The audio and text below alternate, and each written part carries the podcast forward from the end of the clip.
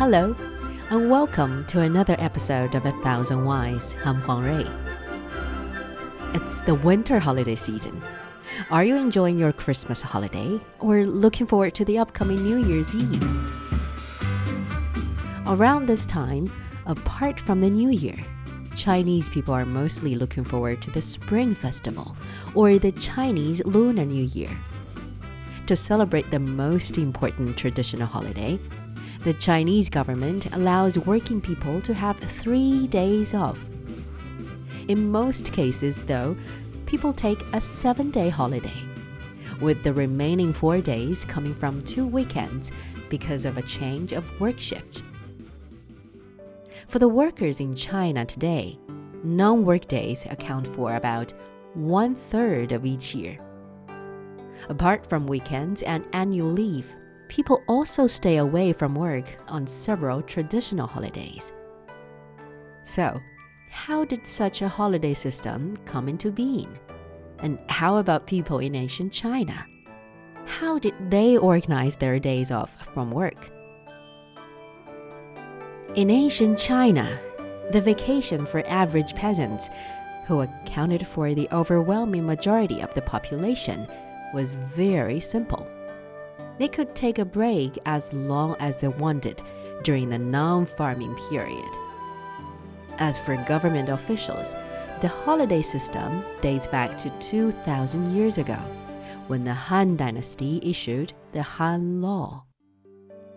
At that time, the regular leave of government officials was called Xiu Mu. In Mandarin Chinese, Mu means take a bath. So this vacation literally means just go home to take a bath and take a break. Starting from the Western Han Dynasty in around the 3rd century BC, officials took one bath day off in every 5 days. So, why was it called vacation for taking a bath? Firstly, all public officials lived in their office at that time. When they took one day off, they could go home and take a bath, and more importantly, spent time with family. Secondly, taking a bath meant more than just cleaning your physical body in the ancient Chinese culture. It also meant cultivating and enriching your inner spirit. Taking a bath day off was a good description, as ancient Chinese society placed a very high ethical and moral standard on government officials. Back then, the bath day was the most basic regular vacation. This mechanism was inherited by many dynasties after the Western Han. By the Wei, Jin, Southern and Northern Dynasties, that's to say, between the 3rd and the 6th century, the holiday system became more humane. Officials were allowed to take leave to visit their families for marriage and in case of a bereavement. During the busy farming season, officials could take a field holiday, and in September, they could take a clothing holiday, so they could start preparing clothes for winter. These two holidays were 15 days each. In addition, there were several private sacrifice holidays each year, each for 4 days, when officials could go home to pay tribute to the deceased relatives and friends. Officials could also have a 9-day marriage leave, somewhere between 1 and 5 days if their relatives got married, and up to 60 days of tomb sweeping leave. These are a reflection of how much value the Chinese placed on family, filial piety, and ancestor worship. By the time of the Tang Dynasty, which began in the 7th century, vacation systems had become pretty well fixed. On the basis of the system, which held sway during the previous dynasties, the Tang government included various traditional festivals, such as the Spring Festival, the Cold Food Festival, the Mid-Autumn Festival, the the beginning of spring, the summer solstice, and winter solstice. In our previous shows, we have told that the winter solstice was seen just as important as the Lunar New Year in ancient China. The Tang government attached great importance to the winter solstice and spring festival, so officials could take 7 days off during these two holidays, the equivalent of the two so-called golden weeks today. From the era of Emperor Xuanzong Li Longji, each emperor's birthday became a holiday. So did the days when the first Tang emperor and empress passed away. With the increase in holidays, regular vacations changed from 1 day off in 5 days to 1 day off in 10 days, which is called the 10-day holiday system. But this didn't mean that Tang officials took one bath every 10 days. Tang officials no longer needed to stay overnight in their offices. They could go home after work, so they could enjoy more personal time. Because more traditional holidays were included into the holiday system, Tang officials overall enjoyed much longer vacations than those during the Han Dynasty. There is a heartwarming anecdote recorded in Tang history, although it is difficult to verify whether it actually happened. During the Spring Festival in 633, Emperor Taizong Li Shimin, for some reason, thought of prisoners. He decided to sign a gentleman's deal, allowing hundreds of prisoners who had been sentenced to death to go home for the holiday. They must return the next autumn for execution. Amazingly, all these people returned in time. No one tried to escape. The emperor was moved, so he decided to grant them amnesty.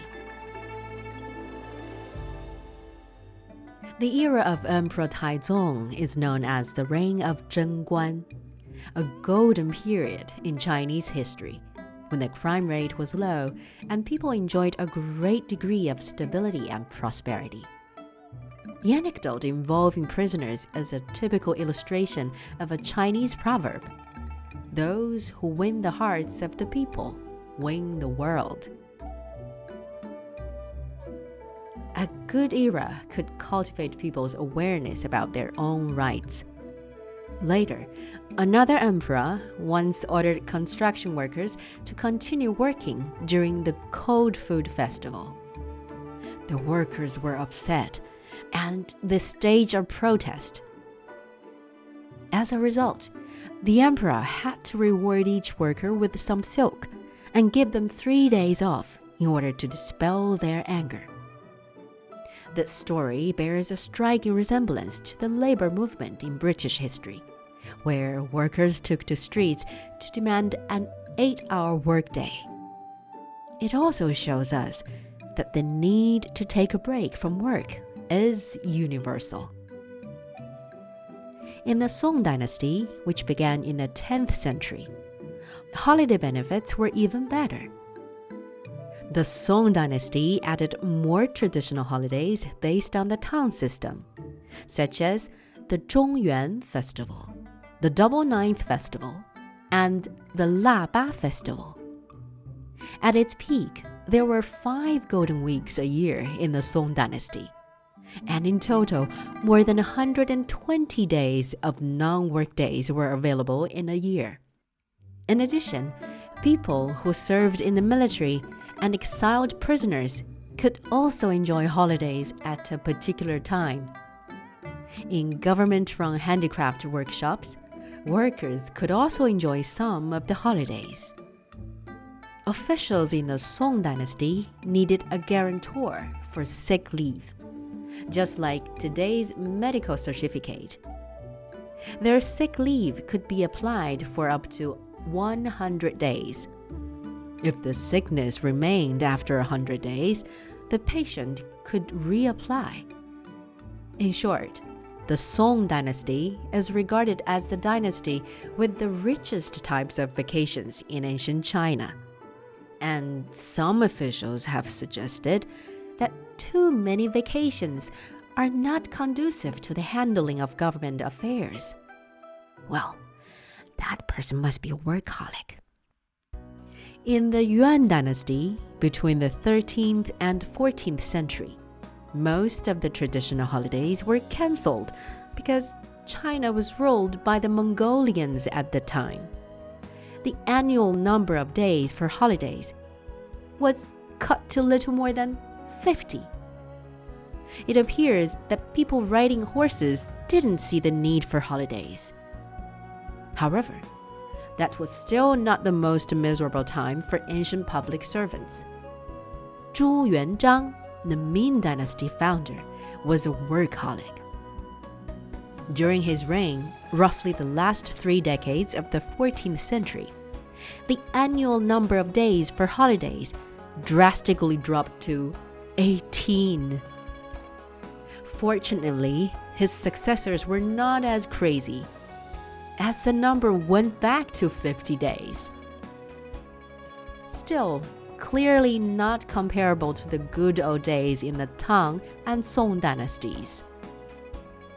In the late Qing dynasty, under Western influence, the government designated Sunday as the day off, thereby gradually establishing a holiday system in line with Western practice.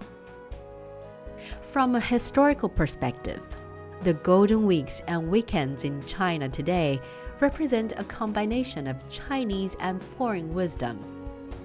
In every culture, holidays are usually closely related to the way of life of the people, traditions, and customs.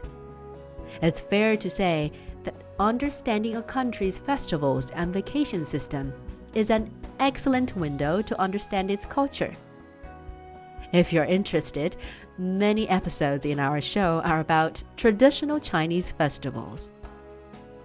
What do you want to say about vacations? Please leave a message.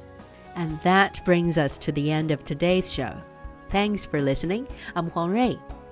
Special thanks to Lu Chang, who contributed to the writing and producing of this episode. We wish you a happy and joyful holiday. See you next time. Bye for now.